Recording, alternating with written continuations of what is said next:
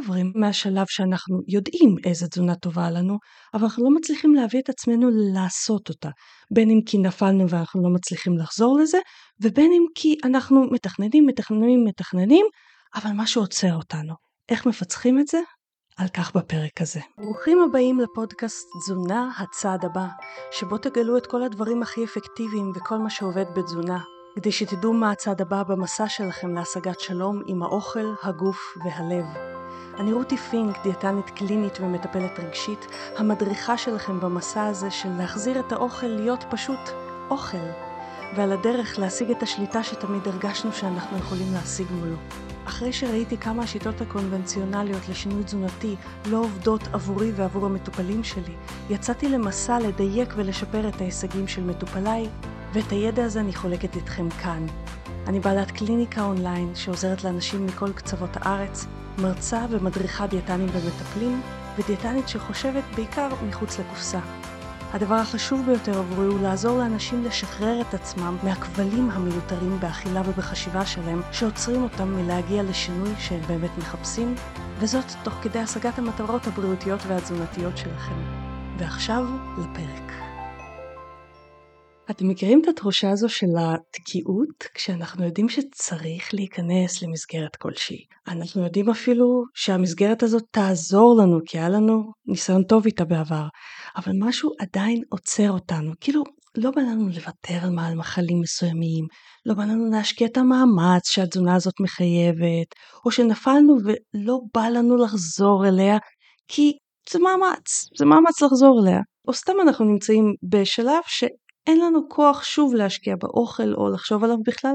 ועל אחת כמה וכמה זה יותר מאתגר כשאנחנו חושבים על דל פחמימות, נכון? כמה צריך אה, לוותר כשאנחנו מורידים פחמימות. אז היום אני אספר לכם על מטופלת מהמרכז שלי שנקרא לה בשם בדוי תמי.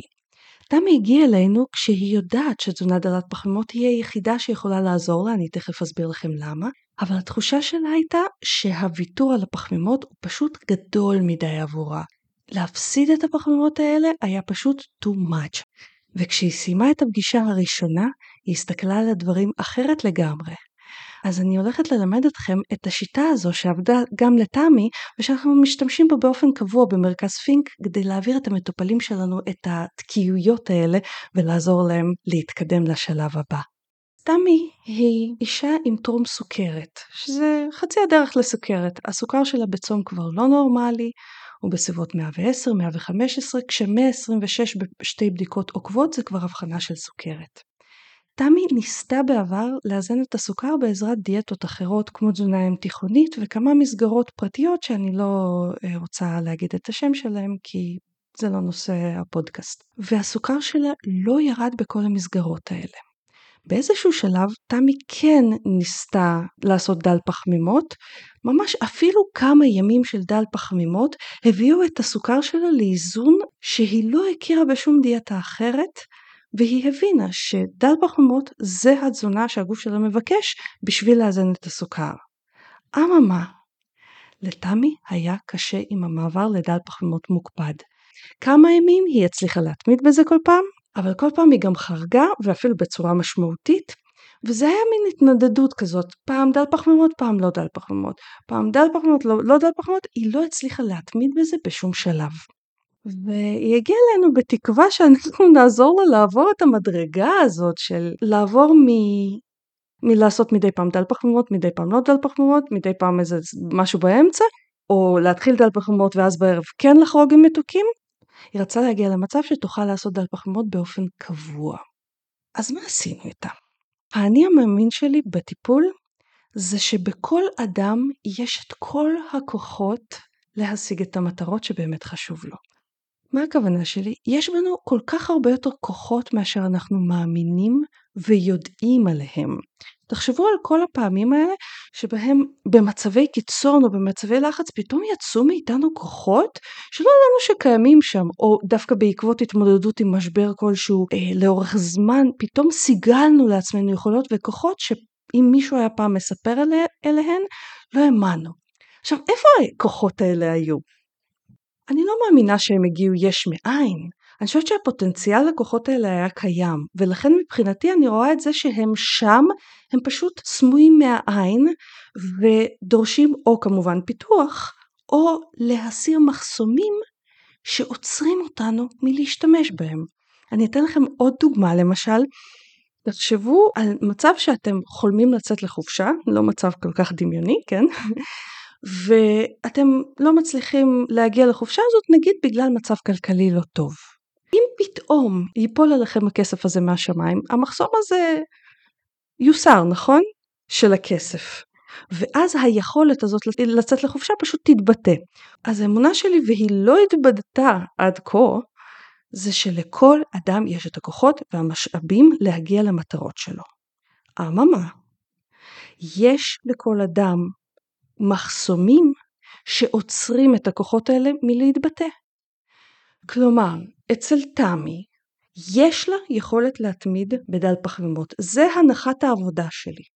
עכשיו המטרה שלי בכל המפגש הזה הוא לבדוק מה עומד בינה לבין השימוש בכוחות האלה, בינה לבין היישום של תזונה דלת פחמימות ולהסיר אותם אחד אחד. אז כמובן הדבר הראשון שעשינו, אחרי שווידאנו שזה מה שהיא באמת צריכה תזונתית ושהיא רוצה את זה, זה התחלנו מהשאלה מה עוצר אותה מלעבור לדל פחמימות. ובשביל שהפרק הזה יהיה מאוד פרקטי עבורכם, תחשבו במקביל על משהו שאתם רוצים לעשות בתזונה, ואתם בטוחים שזה יעזור לכם, אבל משהו עוצר אתכם. ותשאלו גם את עצמכם את השאלה הזאת, מה עוצר אותי מלעבור לדל פחמימות? למה לא? אז אני אגיד לכם מה התשובות שתמי נתנה לי ואני מניחה שחלק מכם יזדהו עם התשובות שלה במיוחד ביחס לדל פחמות או צאן לסירוגין או תזונה מוגבלת אחרת שאין ברירה כי הגוף צריך את האיזון סוכר והתזונה הזאת יכולה לעזור ושום תזונה אחרת לא עזרה. אז התשובות שתמי נתנה לי היו כאלה קודם כל התחושה שלה כשהיא חושבת על לעבור לתזונה דלת פחמות, היא ויתור על יותר מדי הנאות בחיים. היא אמרה לי, הנאה למשל של לאכול עוגה בשבת עם הילדים וכן הלאה. אנחנו תכף כמובן נגיע לפתרונות שהצעתי לה, אבל אני קודם מספרת לכם את כל הדברים שאנחנו נראה מה עמד בין תמי לבין היכולת הזאת להתמיד בדל פחמימות. אז הדבר השני שהיא אמרה זה שכשהיא נחשפת לפחמימות יש לה תחושה פנימית שהיא צריכה כאילו להחזיק את עצמה. ושהיא צריכה להשתדל, כל הזמן להשתדל, כל הזמן להיות בהגבלה. ואחרים לא, וזה מעצבן אותה. היא לא רוצה להיות בהגבלה כזו. הדבר השלישי, התחושה של שונות, שהיא אוכלת אחרת מהמשפחה שלה, מהחברים שלה, לא כמו כולם. הדבר הרביעי היה תסכול בכלל על הגוף שלה, כאילו היא קורבן של הגוף שלה, שהגוף שלה דורש ממנה לעשות תזונה דלת פחמימות, ולא נותן לה כאילו בכלל מרחב תמרון, שזה זהו, זה, זה מה שהוא החליט שהכי טוב לו, אין לה שום ברירה אחרת, ככה היא תצטרך לחיות לנצח. ואחרון חביב היה מין תחושה כזאת שהיא מפסידה כשאחרים אוכלים דברים טעימים, שזה די מסכם את כל uh, מה שאמרנו עד עכשיו. אני מזכירה לכם שהיא באה לפגישה הראשונה בשביל לראות איך בכל זאת ניתן לקפץ מעל המחסום הזה. אז איך עושים את זה? השיטה היא כזאת, עד עכשיו, כמו ששמתם לב, ממש פירטנו ודייקנו את המחסומים האלה, ועכשיו על כל מחסום אנחנו מסתכלים, מעמיקים מה בדיוק חוסם, ובודקים אם יש הסתכלות אחרת להציע למחסום הזה. וככל שאנחנו מיומנים יותר בלהסתכל על דברים בצורה שונה, קל יותר לעשות את זה. אם אתם לא מיומנים, אז מאוד יכול לעזור לכם כן לקבל מאיתנו אפילו פגישה אחת בשביל ההסתכלות האחרת הזאת. עוד משהו שחשוב להבין ביחס לפסיכולוגיה האנושית באופן כללי, זה שבמקור של כל קושי שלנו ליישם משהו, להצליח במשהו, יש כל מיני אמונות שאנחנו מאמינים שתוקעות אותנו. אני תכף אתן לכם דוגמה כמובן. ברגע שמוצאים את האמונות האלה ומאתגרים אותם, כלומר בודקים האם בהכרח הן נכונות, או האם הן אובייקטיביות, נכונות אובייקטיבית, או שהן רק אמונות, אז משהו מההיצמדות הזאת שלנו לאמונות האלה כאילו נשמט. אני אתן לכם דוגמה, כשהייתי קטנה חייתי באוקראינה ומעולם לא ראיתי איש עם אור שחור. והאמונה שהייתה לי הייתה שאנשים עם עור שחור חיים רק באפריקה. הייתי קטנה. ואז נסעתי באוטובוס, ובפעם הראשונה בחיים שלי, בגיל שבע, עוד לפני שעליתי לארץ, ראיתי איש עם עור שחור. ברגע שראיתי הסתכלות שונה בעצם על המציאות, כל האמונה הזאת התמוטטה. אותו דבר אנחנו עושים, ואני ממש ממש אדגים לכם איך אנחנו עושים את זה, על פי איך שעשינו את זה אצל תמי. בואו נסתכל אחד אחד על כל מה שהיא פירטה ואיך אפשר להסתכל עליו אחרת. אז הדבר הראשון שהיא אמרה זה שמבחינתה דל פחמימה זה תחושה שהיא מוותרת על יותר מדי הנאות בחיים. שאלתי אותה איזה למשל, אז מבחינתה היא אמרה לי אה, העוגה בשבת וכן הלאה. שאלתי אותה אם יהיו לך תחליפים טעימים ואת תאכלי את העוגה הזאת בשבת ואפילו הילדים יוכלו להצטרף לעוגה הזאת, האם מבחינתך זה יהיה עדיין יישום של הנאה בחיים? זה עדיין יהיה מהנה עבורכם? כן, מצוין. אז כבר רשמתי לעצמי, אנחנו נבדוק מה היא הכי אוהבת, וניתן לה מתכונים דלי פחמימה, או ניתן לה מקומות לרכוש את הדברים האלה בגרסה דלת הפחמימות שלהם. אבל משהו ב... לא נרגע עדיין. אז שאלתי אותה, מה, מה, מה קורה? היא אומרת, מבחינתי, לאכול מה שבא לי זה הנעת החיים שלי. הצורך להגביל במשהו, מבחינתי, חוסם לי את ההנאה בחיים. והנה שמתי לב לאמונה, האוכל הוא הנאת החיים היחידה שלי. היא לא אמרה את זה במפורש, אבל מתחת למה שהיא אמרה, זה מה שהשתמע. כמובן שאלתי אותה, האם זה באמת הנאת החיים היחידה שלך? היא אמרה, לא, ממש לא, אבל היא המרכזית. שאלתי אותה, איזה עוד הנאות חיים יש לך שממלאות אותך? אז היא אמרה לי, ילדים, תחביבים וכן הלאה. ואז שאלתי אותה, ואם נגיד מעכשיו ועד סוף החיים משהו יקרה והאוכל יפסיק לעולם להיות הנעת חיים, מאיזושהי סיבה ביקום מקביל. מה תעשי אז? זהו, את לא תהני יותר בחיים? אז היא חשבה על זה קצת, והיא אמרה, לא, ברור שאני אענה, אני פשוט אגביר את כמות הנאות החיים האחרות שלי. ואז היא חייכה, כי היא הבינה שהיא יכולה לעשות את זה כבר עכשיו. וזה משהו שמאוד מאוד נפוץ. אנשים חושבים שאם הם יוותרו על אוכל מסוים או על אה, קבוצת אוכל, מסוימת, הם יוותרו על כל הנאות החיים. כי רמת ההנאה שהם שמים על האוכל היא הרבה יותר משמעותית מהנאות החיים האחרות. אנחנו כאילו בעצם מסתמכים על האוכל שייתן לנו את מירב ההנאות בחיים, ובעיניי זה קצת עצוב. כי החיים אמורים לתת לנו את מירב ההנאות בחיים. עכשיו בואו, יש תקופות בחיים שבהם בהחלט לא מהנים, כן? אין ספק. אבל בכל רגע ורגע יש משהו בחיים שאנחנו יכולים לעשות שיגרום לקצת יותר הנאה. אז סיכמנו בתור התחלה שהיא תקפיד לה לבלות יותר זמן עם הילדים שלה שזה ממלא אותה והיא תשים בלוז יותר זמן לתחביב שהיא אוהבת, היא מנגנת על איזה כלי מסוים וכל מיני דברים כאלה וממש ברמה הפרקטית שמנו בלוז יותר את המקומות שמהנים אותה כדי להגביר את ההנאה מהחיים. אני אשם לכם ספוילר, בפגישה הבאה היא אמרה לי וואלה רותי אני נהנית יותר מהחיים למרות שאני בדל פחמימות. וזה ממש ככה. ההיצמדות הזאת לאוכל כאילו הוא ההנאה המרכזית והיחידה, נכון, הוא זמין תמיד. אבל הוא לא היחיד, ההנאה היחידה, ואם נהיה קצת יצירתיים, אנחנו נוכל לשים לב שבכל רגע נתון, משהו נוסף גם יכול להיות זמין עבורנו, שהוא לא רק הדבר הזה שפוגע בנו, כלומר אוכל שלא מיטיב איתנו, זה הכוונה. אז אחרי שעשינו את האתגור הזה של האמונה שהאוכל הוא הנאה הראשית בחיים, שאלתי אותה, איך את עכשיו עם המחשבה לעבור לדל פחמימות? היא אמרה, יותר טוב, אבל בטון שלה עדיין הרגשתי שיש עוד עבודה, ובאמת, טיפלנו רק באמונה אחת.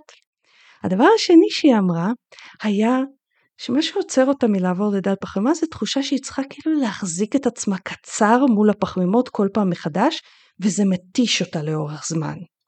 ממש תוך כמה ימים.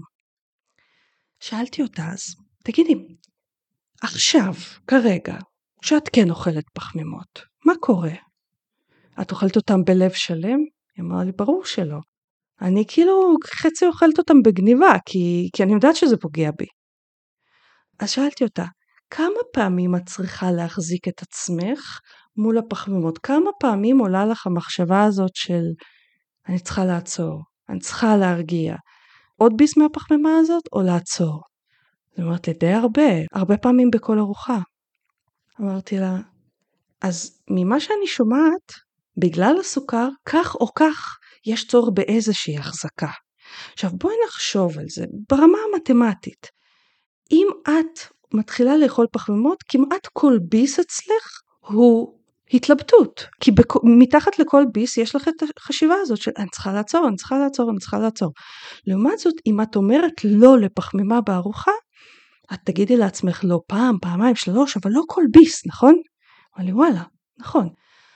אז אמרתי לה, אז אם כל יום למשל, או כל ארוחה, את תחליטי, בארוחה הזאת לא פחמימות, מה יהיה לך קל יותר להחזקה? בהנחה שאין ברירה, הגוף שלך אומר שבאיזושהי צורה את צריכה להחזיק את עצמך. מה יהיה קל יותר להחזקה? ואז נפל לה אסימון מאוד מאוד גדול, היא אמרה וואלה לא חשבתי על זה בכלל. בעצם על ידי תזונה דלת פחמימות אני מוותרת על כמות החזקה מסוימת, אני מחזיקה את עצמי פחות חזק, לא יותר חזק. פחות פעמים ביום אני נפגשת עם השאלה הזאת של כן לאכול את זה או לא לאכול את זה, כן לעצור או לא לעצור. אז ממש אה, הרגשתי שנפל האסימון מאוד מאוד גדול, אבל עדיין המשכנו, כי אני אוהבת ממש את כל האמונות האלה שהחזיקו את הקושי, לפצח ולשחרר, ואז הבן אדם טס. אז האמונה הבאה שלה, המעצור הבא שלה היה תחושה של שונות, כאילו אוכלת משהו אחר, אה, כשכולם אוכלים כמו כולם, והם לא משתדלים כל כך קשה כמוה. כי אין להם סוכר, אין להם טרום סוכר. אז היא כאילו היחידה שעם הבעיה הזאת במשפחה שלה ובחברה שלה, בתחושה שלה, והיא מרגישה שהיא צריכה להשתדל וכולם לא, כולם אוכלים מה שבא להם. את זה מאוד מאוד קל לאתגר. שאלתי אותה, איך את יודעת שהם לא משתדלים? איך את יודעת שהם לא עוברים את אותו התהליך של וואי אני צריך לאכול פחות מזה או יותר מזה? כי ברמה החברתית רוב האנשים יש להם את המחשבות האלה. לא? ויותר מזה, את אכלת כמו כולם עד עכשיו, וזה הביא אותך לטרום סוכרת. איך את יודעת שלאכילה שלהם אין השלכות על הבריאות שלהם? אולי ההשלכות האלה הן לא מיידיות כמו עכשיו, אבל איך את יודעת שלא יהיה להם השלכות בעתיד? ואחרי שהיא חשבה על זה, נפל לה גם עוד אסימון פה, כי אולי היא לא כל כך שונה בזה. כי בואו, הנורמה של היום, האוכל הנורמלי במרכאות של היום, הוא האוכל שמביא לכל החולי המשמעותי של החברה המערבית. התקפי לב, שבץ, הגברת סיכון לסרטן, כבד שומני, לחץ דם, כל אלה הם תוצאה שבין היתר של אוכל כמו כולם, וכמו כולם זה חטיפים, ממתקים וג'אנק. אז אולי שווה לא להיות נורמלי במצב הזה, כי כל מי ש... או רוב מי שכן יאכל נורמלי כמו שאנחנו אוכלים כיום בנורמה, הולך לשלם על זה ממילא אחר כך. היא אמרה וואלה, בעצם אני מרוויחה מזה בריאות כשהם לא. המעצור הבא שלה היה תחושה של זה שהיא קורבן של הגוף שלה. כאילו הגוף שלה החליט ש... הוא רוצה רק דל פחמות וזה הדבר היחיד שיעזור לו וזה מעצבן כי הוא לא התייעץ איתה. מה זה הדבר הזה ש, שהיא צריכה עכשיו כאילו נכפה עליה לאכול בלי בחירה חופשית. ופה קודם כל לכולנו שאנחנו נפגשים עם העובדה שוואלה יש צורך שלטווח הארוך המאוד ארוך וייתכן לכל החיים אנחנו נצטרך לאכול תזונה שהיא מוגבלת בין אם זה בגלל צליאק, בין אם זה בגלל uh, טרום סוכרת, סוכרת וכן הלאה, יש קטע שכולנו מנסים כאילו לקפץ עליו בלי לתת לו את המענה, וזה האבל. יש פה איזשהו אבל וכאב ואובדן. אנחנו מאבדים את הגוף שחשבנו שהיה לנו, את היכולת לאכול כמו כולם שחשבנו שיהיה לנו, ואנחנו צריכים לעכל את זה, אנחנו צריכים ממש לעבור שלבים באבל. יש לי פרק שלם שמדבר על זה, אני אתן לכם לינק בהערות לפודקאסט. היכולת להיות באבל הזה הוא היכולת להגיד, אוף, זה מעצבן, שזה המצב, ולא להתחמק מהרגש הזה.